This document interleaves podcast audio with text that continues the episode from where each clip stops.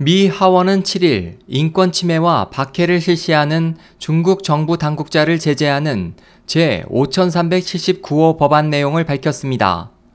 이 법안은 하원과 상원을 통과하고 미국 대통령이 서명하면 법률로 성립됩니다. 중국 인권 보호 법안이라고도 불리는 이 법안의 발기인은 오랫동안 중국 정부의 인권 탄압에 강한 관심을 보여온 크리스 스미스 의원입니다. 이 법안은 중국에서 엄중하고 지속적으로 인권을 침해하는 책임자에 대해 제재 조치를 발동한다고 규정하고 있습니다. 구체적으로 해당 책임자와 그 직계 가족을 대상으로 입국 비자 교부 금지, 미국 내 재산 동결, 미국과의 무역 사업 진출 금지 등입니다. 스미스 의원은 법안이 통과되면 미국 정부는 해당자의 명부를 작성할 것이라고 말했습니다.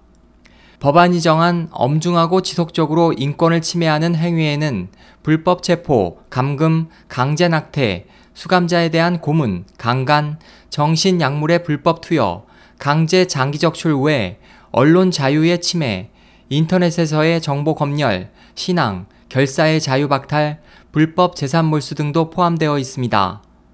최근 중국 정부 당국자, 특히 부패 간부는 가족과 재산을 해외로 이주시키는 경향이 강해지고 있으며 미국은 이들이 가장 선호하는 이주처입니다. 이 법안은 해당 책임자의 선택을 차단하게 됩니다.